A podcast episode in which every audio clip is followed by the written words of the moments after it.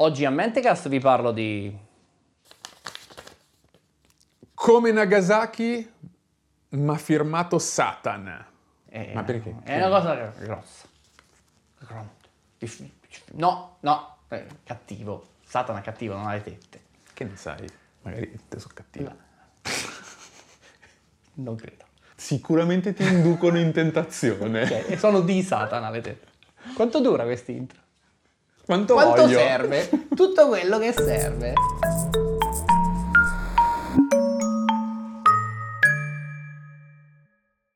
Oh Adrien, ciao di nuovo, buonvenu- buonvenuto, buonvenuto. Buonvenuto. Senti, Buonvenuto.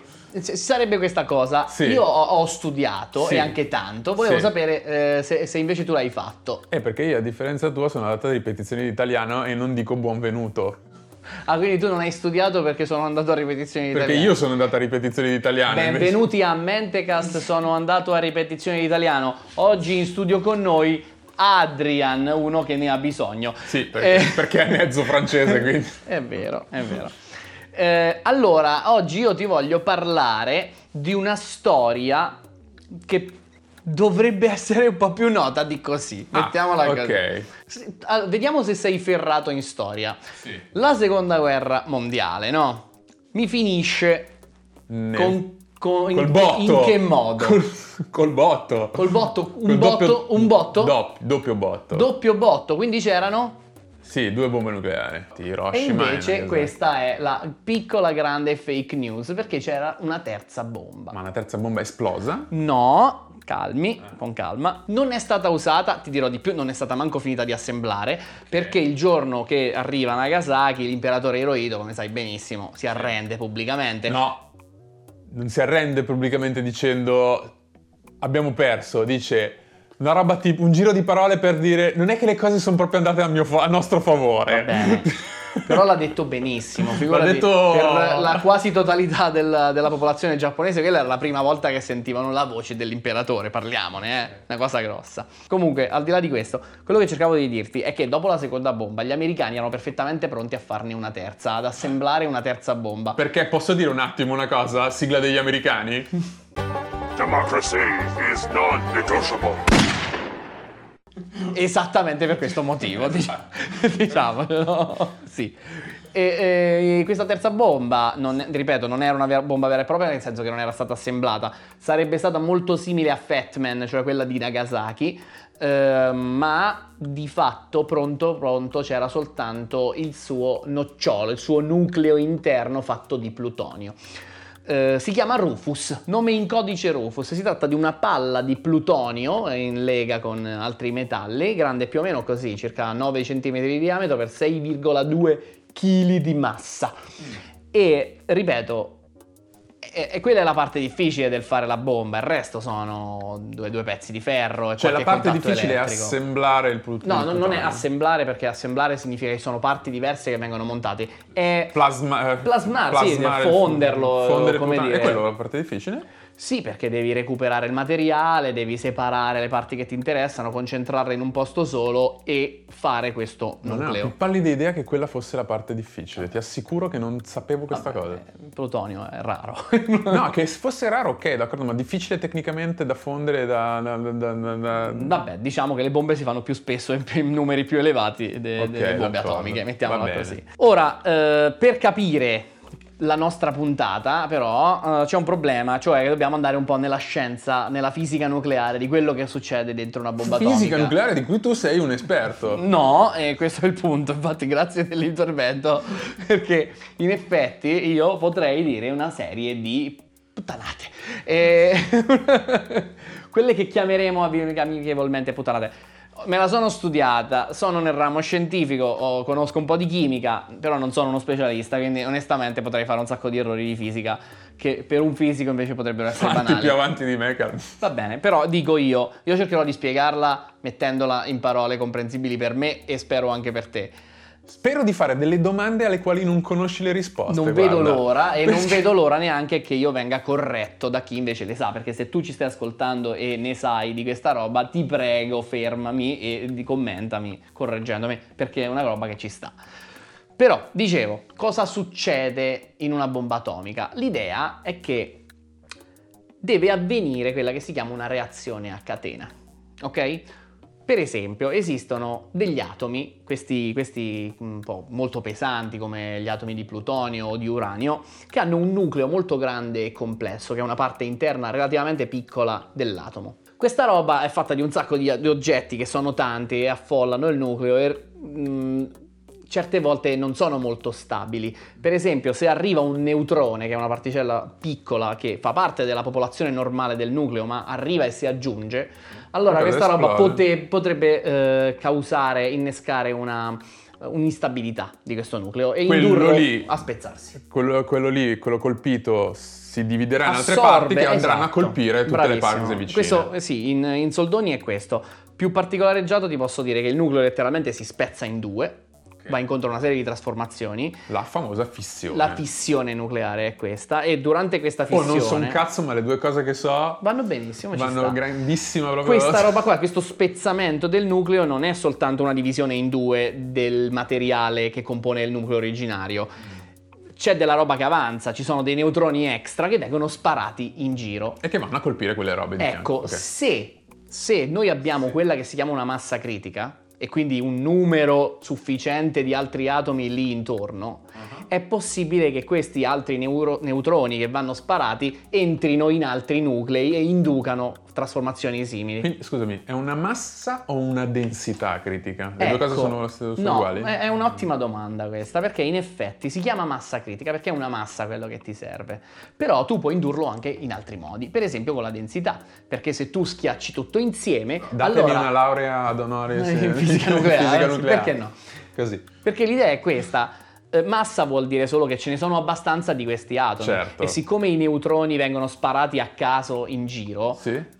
molto probabilmente gli atomi sono relativamente eh, pochi in, in questa cosa e i nuclei sono anche piccoli, quindi è improbabile che un neutrone colpisca letteralmente un nucleo. Quindi quando io ti dico massa critica vuol dire che sono tanti. Se tu ci metti abbastanza, allora cresce la probabilità che un neutrone venga a colpire un nucleo e inneschi una nuova reazione. Non è necessario che sia per forza quello, perché tu puoi anche innescarla proprio schiacciandoli e avvicinandoli, perché se sono più vicini allora aumenti di nuovo la Certo, probabilità. lì, eh, lì sì che si aumenta la probabilità molto di più. Beh, in tutti e due i casi dipende, chiaramente hai- aumenta con velocità diverse probabilmente, però l'idea è che si chiama massa critica. Anche questo è un concetto che va chiarito. Critico è il momento in cui questa serie di reazioni si sostengono da sole, si autoalimentano. Cioè se per ogni atomo che si spezza ce n'è un altro che viene indotto a spezzarsi, Almeno un altro. e allora vuol allora dire vuol che si sta sostenendo e la cosa può andare avanti da sola. Se raggiungi la massa critica questo avviene. Ok. Finché non ne hai abbastanza sei subcritico e questa cosa semplicemente ogni tanto se ne spezza uno a caso. Che non colpisce niente. O- le cui col- parti non colpiscono O meglio, le cose che vengono colpite non sono sufficienti a mantenere questa reazione mm, a se stessa e quindi piano piano questa cosa si smorce, si, si spegne. Esiste invece la supercriticità, che è uno stato in cui vengono colpiti più atomi di, di quanti neutroni vengono liberati. No, cioè no, scusami, no, l'ho espresso male. Eh, vengono colpiti più atomi di quelli che servirebbero a farlo rimanere stabile. E quindi questa reazione a catena cresce e si spezzano sempre più atomi a una velocità vertiginosa. Ok. Questo è quello che succede nelle bombe atomiche. Ci sono Quindi loro modi- ricercano la supercriticità, cioè ricercano quando tu vuoi fare l'instabilità. esplodere questa cosa, vuoi mandare eh, questo nucleo a una condizione di instabilità tale che si spaccano sempre più atomi a una velocità sempre maggiore, il che portano a liberare tutta questa energia nelle esplosioni che conosciamo. Ok, d'accordo. Ok, questa Ok, è l'idea. Sì. Ora, come la induci? Due modi li abbiamo già detti. Un modo è raggiungere la massa. Ok? Perché se tu hai due mezze masse critiche e le metti insieme, nel momento in cui loro sono insieme si rimpallano i neutroni tra di loro e raggiungono quello stato di supercriticità. Ok? S- semplicemente se c'hai abbastanza atomi tutti nello stesso posto. E così è come è funzionato Little Boy. Non riesco a capire esattamente perché Ecco, due mezze masse dovuto- critiche siano meglio di una grossa massa. Semplicemente perché aumenti il numero di atomi che partecipano e quindi aumenti la probabilità che i neutroni vengano- vanno a colpire qualcosa. Questo è il punto. No, no, no, con la mia domanda era, ma ripeto, possiamo sorvolare, però nel senso, Tranquillo. perché due mezze masse siano meglio di un'unica grossa massa e questo è proprio di, Allora, di posto, una, grassa, di una più grossa che, questa- comprende entrambe posto le che questa è la cosa che mi ha richiesto più energie, perché nel senso, quando Ah, mi sono andato a studiare le le mie- la mia domanda era sostanzialmente questa. Quello che io credo di aver capito è che eh, diventa solo una funzione della probabilità che un neutrone ha di colpire un atomo. Se ce ne sono di più nello stesso posto, aumenta la probabilità e quindi la massa è supercritica. Questo è quello che ho capito.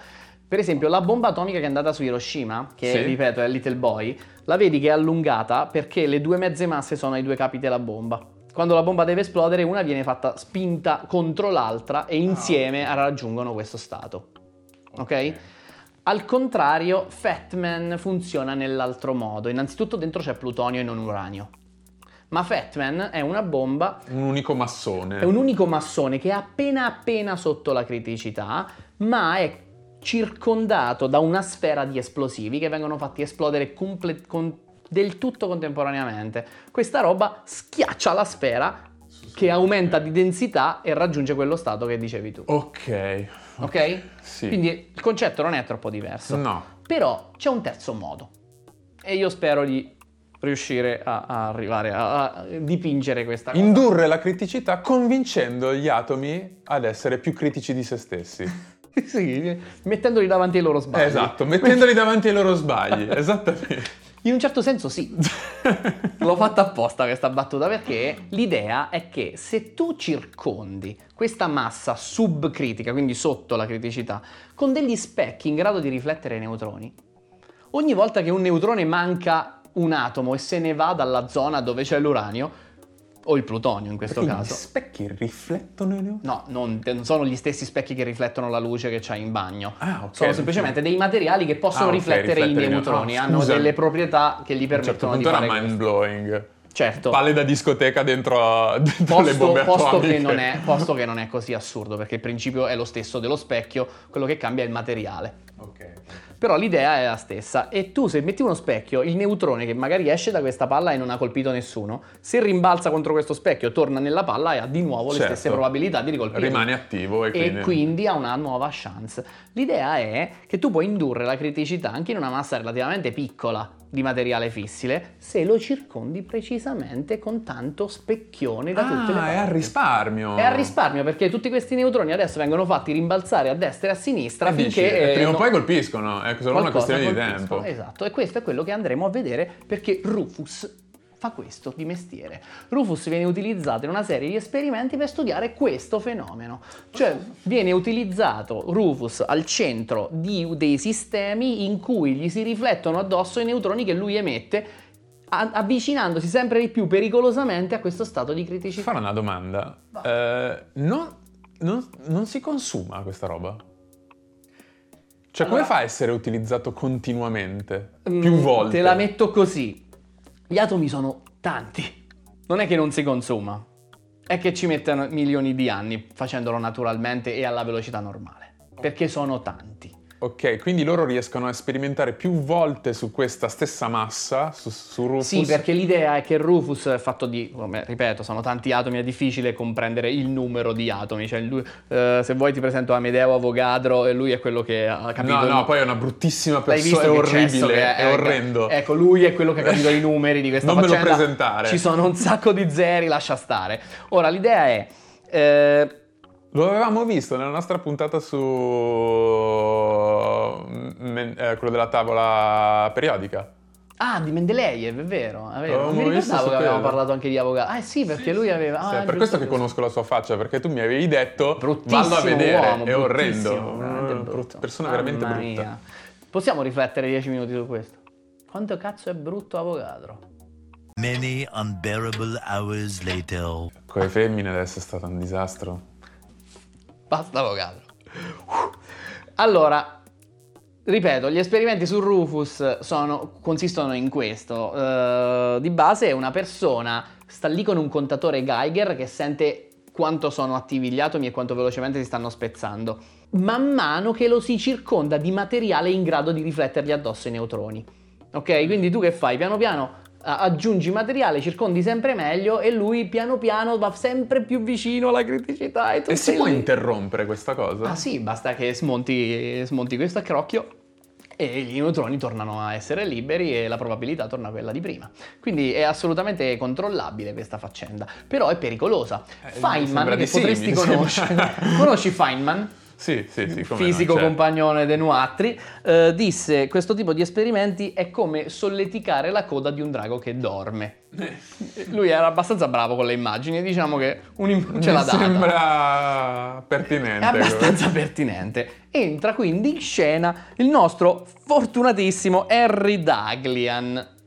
Chi è Harry Daglian? Il nome vero completo è Harutun Kirkor Daglian Jr. Va bene. Harry, Harry ben- per gli amici meglio. Harry. Harry che, Harry che fa? Sta facendo questo tipo di esperimenti e nel suo set, eh, setup la palla di Rufus è in mezzo a una specie di muro quadrato fatto di mattoni di carburo di tungsteno che ha queste proprietà di riflettere. Quindi lui ogni tanto va lì, aggiunge un mattone e va a guardare se si è avvicinato alla criticità. Poi aggiunge un altro mattone e va a guardare un po' più criticità, un po' più criticità, fino a che questa roba non è completamente, eh, quasi completamente ricoperta. Siamo allo 0, pochissimo di cri- vicini alla criticità e dice ok, mi annoto i miei risultati, mi segno le misure con i contatori Geiger e smonto l'accrocchio. Questo è il lavoro normale che il nostro Harry fa tutti i giorni. P- Posso fare una domanda? A quel punto si- già si sapeva che era una roba rischiosissima? La, la- sì, credo di sì.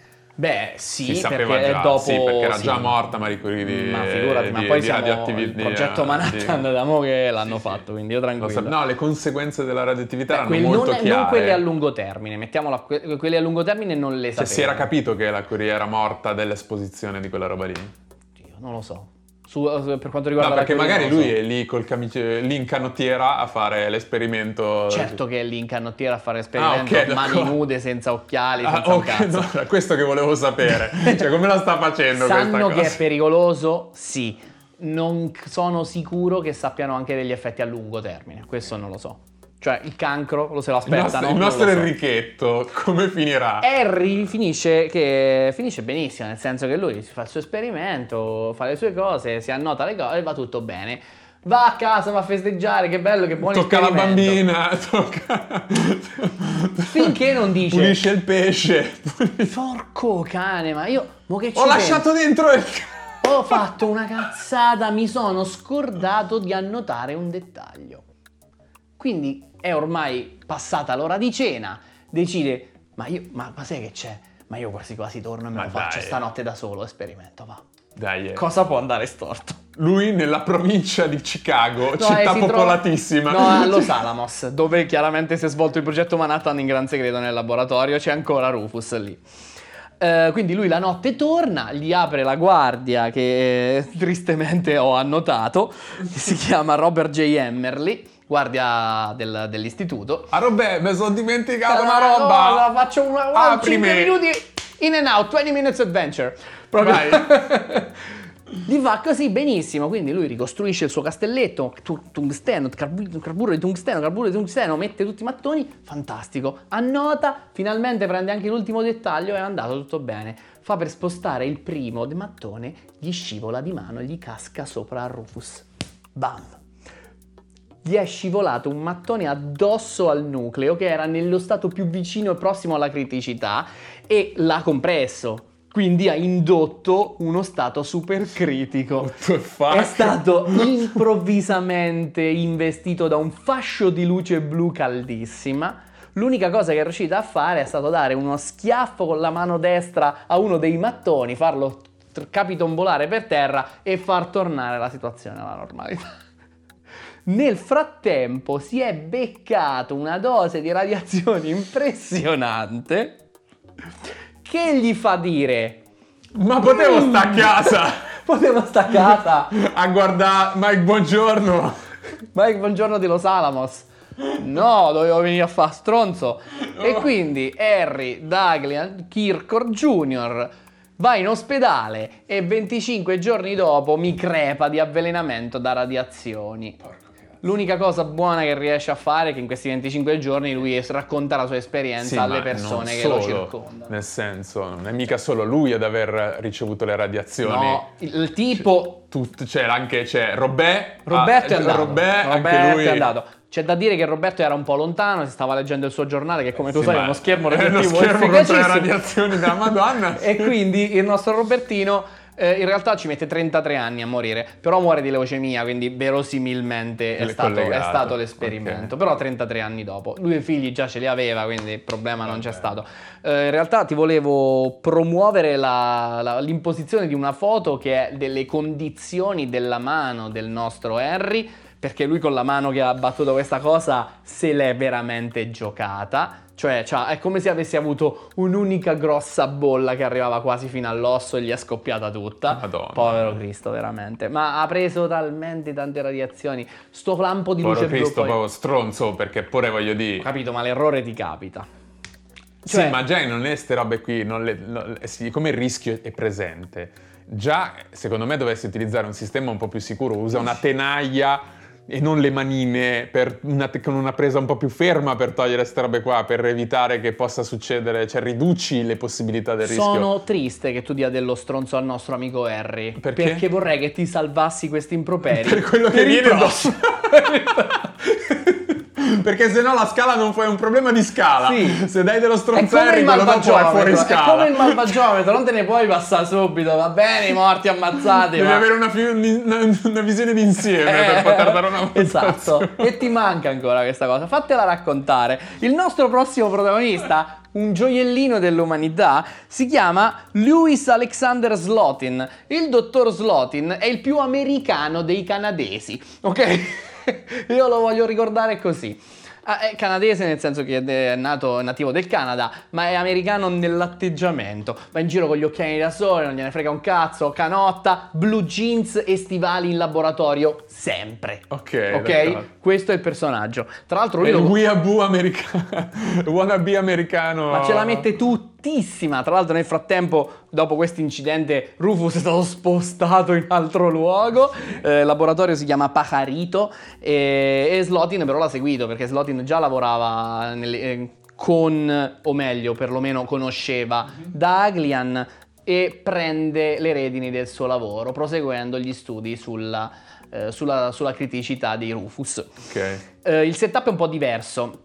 Perché nel laboratorio di Bacarito eh, Rufus eh, vi- mh, viene circondato non da mattoni che possono essere presi e smontati, ma da due semisfere più o meno grandi così. Una sfera grande così, tagliata in due con lo spazio per Rufus dentro. Il materiale che compone questa sfera, o meglio queste due semisfere, è berillio, che ha le stesse proprietà del carburo di tungsteno, se- vabbè, stesse, paragonabili, non so se è meglio o peggio, comunque riflette i neutroni. Eh, l'idea è che Chiudi le due sfere. chiudi Ah. le due sfere gradualmente e aumenti Aumentando sempre più. la, la Beh. rifle- come dire, la quantità di neutroni riflettuti e quindi induci queste cose e vai a controllare con lo stesso modo. Ora, andrebbe tutto bene, sarebbe un bellissimo setup se non ci fosse slot in di mezzo, perché questo tizio, tu mi dirai, ma come si, di, cosa, di quali meravigliosi macchinari si avvarrà per avvicinare eh, gradualmente e in sicurezza le due semisfere? La corda quella per il diavolo. Guarda, sono contento che hai colto il vibe della situazione, ma è forse peggio, è forse peggio.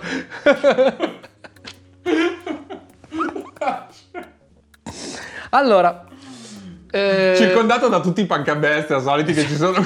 la birra. eh, I pancabestia in realtà sono altri sette scienziati che stavano lavorando in questo esperimento. Eh, però capiamoci, l'esperimento chiave di cui ti Uno parlerò con è le solo... l'altro l'altro con... L'altro Col col cane, cane, il cane, la bottiglia col con la metadone. La chitarra scordata.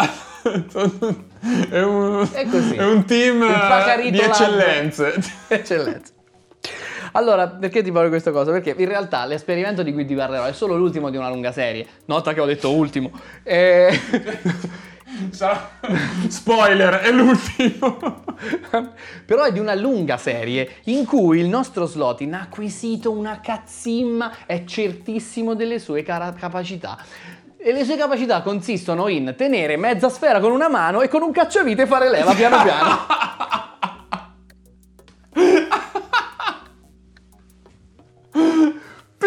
Capisci? Que- cioè, ci sarebbero dei normalissimi spacer da mettere lì in modo tale se ti scivola, track, si o fermano. meccanizzare il processo per avere un Meccani- grado di precisione Grazie, maggiore, cioè, per esempio. eh, stiamo parlando de- del, del 46, eh, 1946, non è che non esistano i motori, infatti. Cioè, lo puoi fare. cioè. o l'elettricità, per, esempio. No, lui ha detto il cacciavite, quindi ci sta questo coso che da una parte è appoggiato, lui tiene bene sta sfera, oh, tiene bene però. Vabbè, eh. vabbè. Però... Dall'altra parte c'ha, lui c'ha in mano c'ha un cazzo di cacciavite di merda che è infilato lì e piano piano che fa? Prima lo abbassa, poi è un cacciavite piatto, quindi a un certo punto inizia a metterlo verso il piatto e piano piano si avvicina sempre di più. E con i E dice Giacomi, Giacomi, sta a guardare, stai a guardare quant'è, dimmi, dimmi, di più o di meno? No. Come la devo? Capovaro, vado? Va- Vadi, vadi. Insomma, Vadi, vadi. Insomma, questa cosa va a finire esattamente nel modo che ti aspetti. Per nessun motivo in particolare, questo imbecille gli sfugge il cacciavite, la sfera si chiude ermeticamente e praticamente inizia questo stato super critico che dura una frazione di secondo perché lui eh, aveva la mano lì quindi la, la butta via immediatamente ma in questa frazione di secondo il lampo blu investe la stanza Il ragionier Filini che teneva i dati. Cosa Allora, ha registrato? ha registrato, ha registrato che il nostro signorino Slotin in questa frazione di secondo si prende l'equivalente del doppio delle radiazioni che avrebbe ricevuto una persona che era a un chilometro dalla bomba di, ato- eh, di Nagasaki. Perfetto. Ok, un chilometro solo, considera che a, a 4 smetti di essere vaporizzato istantaneamente. Ok, d'accordo. Quelli che erano a un chilometro hanno preso la metà delle radiazioni di questo stronzo qui. Me- Posso dire meritatissime? Meritativo. e tu che offendevi l'altro che gli è solo scivolato No, guarda, scusi. Scusi. Co- Com'era? Henry Daglian. Henry Daglian. No, mi, rendo, subito- mi rendo conto dell'errore. Ecco. E quindi eh, Slotin ci mette 9 giorni a morire eh, di avvelenamento. Sono anche totale. troppi, guarda, io gliene avrei dati di meno. Gli altri 7 pure muoiono, però in realtà in circostanze varissime, quindi non, non- non- non si può imputare alle radiazioni la morte degli altri. Eh, però nel senso... mm, Era proprio la prassi, questo stava lì co- co- con gli stivali, i jeans e il cacciavite tutti i giorni, più volte al giorno.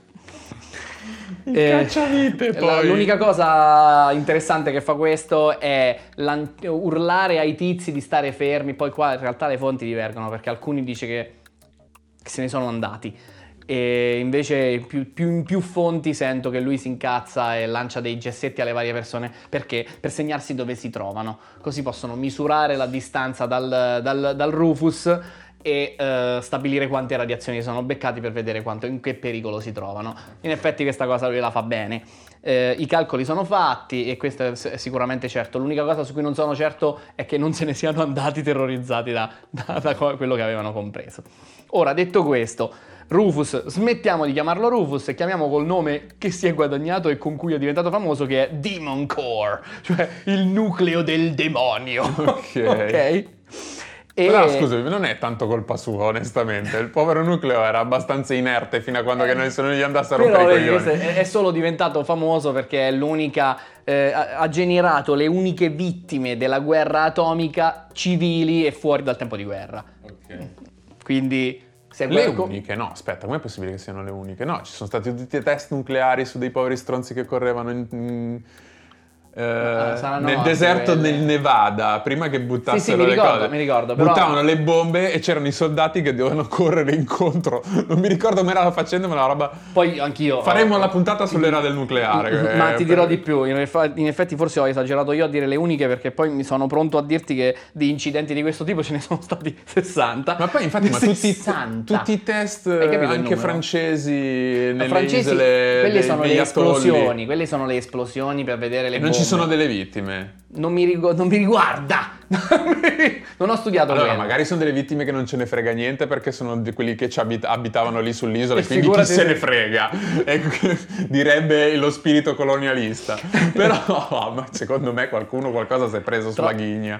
Sì. Eh, sicuramente. No, però io dicevo 60 incidenti di questo tipo. Ok, d'accordo. quindi eh, di applicazioni In civili. laboratorio. labora- Tra applicazioni civili e di studi di, di fisica pura. Ok. Però detto questo, sono 60 gli esperimenti falliti in questo modo e almeno 21 vittime, quindi tra quelle accertate. Quindi. Eh, profetico Fermi, Enrico, Enricuccio nostro di Roma, eh, che poco tempo prima di questa roba disse eh, continuate a fare gli esperimenti in questo modo e sarete morti entro l'anno. Poteva dire mese, capisci? Bella Fermi, bravo Fermi. Ah, Fermi è una superstar. Comunque niente, viene, viene passa la storia come Demon Core, eh, dopodiché viene fuso, n- non lo fanno più brillare. Doveva, aveva... eh, non è meglio- rischiosa già la fusione per questo genere di cose? No. Eh? No, ma va. Che ne so, non ne so suddividi niente. e semmai togli pericolosità perché eh, suddividi la massa in più parti più piccole e scongiuri la criticità. Però dico... eh, dico proprio l'atto della la- fusione, no, sporlo no, al calore. no, No, la temperatura non, non dovrebbe influire su quei, su quei tipi Non di mi rendo reazioni. conto, io, lo- Non io l'avrei lasciato lì dove Magari- stava. Magari lo chiediamo ai fisici che ci guardano, che sono tantissimi, immagino. Pieno così. Comunque, com'è come non è, si- ehm, Rufus, cioè Demon Core, inizialmente doveva essere utilizzato per l'operazione eh, Crossroads, che sarebbe l'es- la prima esplosione civile, cioè in tempo di, in tempo di pace, che era sull'atollo di Bikini. Ah, Non è stato ah, pensavo utilizzato... sulla ghigna dei russi, per esempio. no, beh, comunque era un atto dimostrativo. ah, ok. Ehm, però in realtà non lo hanno fatto con lui, hanno utilizzato un altro nucleo e Rufus è stato fuso e unito alla massa delle riserve di materiale fissile degli Stati Uniti, quindi oggi è disperso. Però in realtà ci starebbe un po' da dire, perché in realtà nel frattempo Rufus è diventato meme. Cioè, cioè, sì, questo, questo mi dà veramente dei vibe raccapriccianti. Ma meme in- nella comunità scientifica o meme in No, generale? no, meme nella comunità giapponese.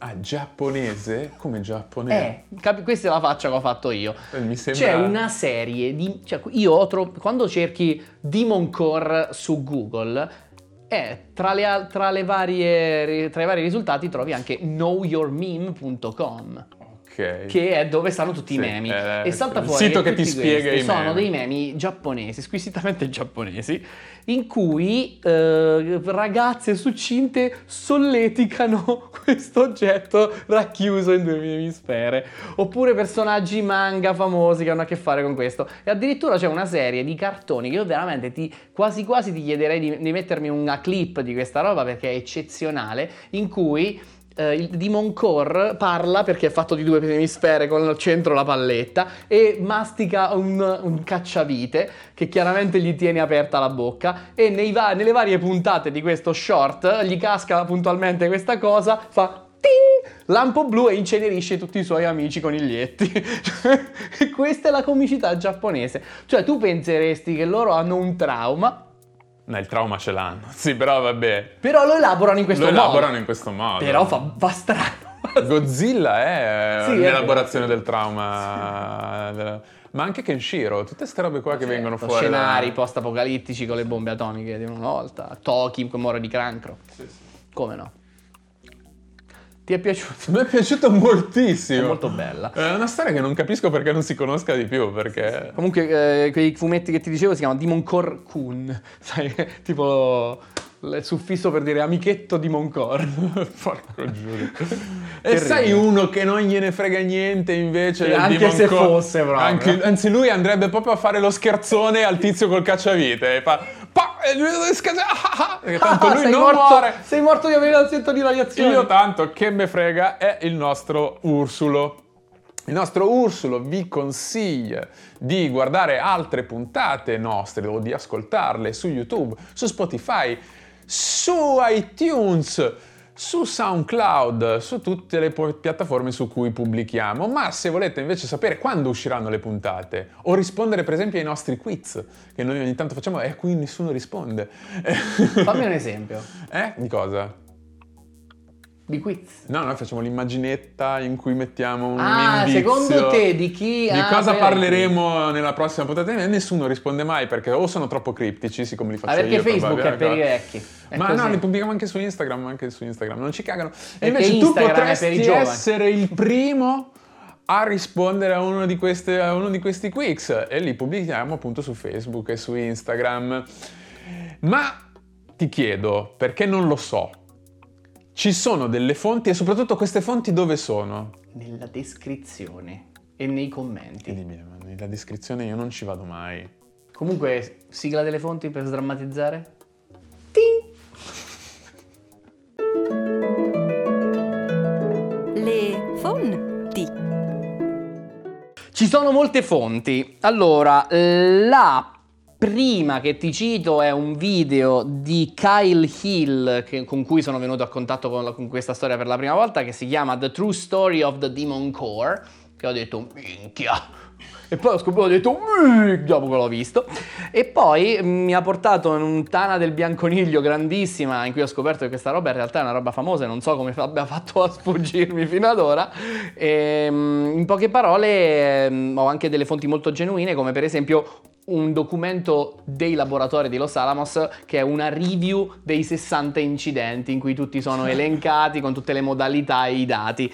Ehm, che si chiama proprio A Review of Criticality Accidents. Su questa roba, tra le altre cose, si nota che la maggior parte di questi incidenti sono in Russia. Sono stati in Russia. E poi secondo posto America, terzo e quarto posto a pari merito eh, Inghilterra e Giappone. Ok? Quindi questa è un po' la mappa. Ripeto, degli incidenti di questo tipo, ce n'è tantissimi altri C'è legati anche agli lì Sergei col suo cacciavite. sempre lì, Sempre- Però, però no, nel senso ci sono una serie di incidenti legati al nucleare che però hanno anche tanto sapore militare. Per esempio, eh, una- uno che ha fatto un sacco di morti è un rifornimento di un eh, sottomarino nucleare sulle coste de- del Mar del Nord in Russia. Mhm. E è successo un macello, capito? Eh, non, non è stato conteggiato in questi 60 perché la modalità era diversa, come ti stavo dicendo prima, però di base non sono pochi gli incidenti con il materiale fissile. Però c'è anche un'altra roba che è molto genuina e molto bella, che è un'intervista audio registrata nel 93 a Reimer Schreiber, che è un collega di Slotin, che si trovava nella stanza il giorno dell'esperimento. Ancora vivo. È ancora vivo nel 93, come ti dicevo, non sono tutti schioppati in 3-2-1 come Slotin stesso. Lui era quello che stava lavorando ai cavoli suoi, a un certo punto sente ting! si gira e dice Immagina che cosa cavolo ti deve passare per la testa nel momento in cui ti accorgi che cosa è successo. Che magari è solo per un secondo, però tu sai che sei condannato. E poi c'è questa luce blu che ti investe, che tra l'altro è dovuta alle radiazioni che colpiscono le molecole che compongono l'aria. Non c'ha un nome sta cosa, non si chiama effetto Cherenkov? No, l'effetto Cherenkov è un'altra cosa. L'effetto Cherenkov è eh, quella cosa che succede nei, ra- nei reattori in cui a un certo punto delle particelle superano la velocità della luce e quindi fanno una specie di bang sonico ma di luce, quindi fanno un lampo. Ok. Eh, però su- qui ci sarebbero un sacco di cose da dire. Superano la velocità della luce nel senso che superano la velocità della luce in quel mezzo.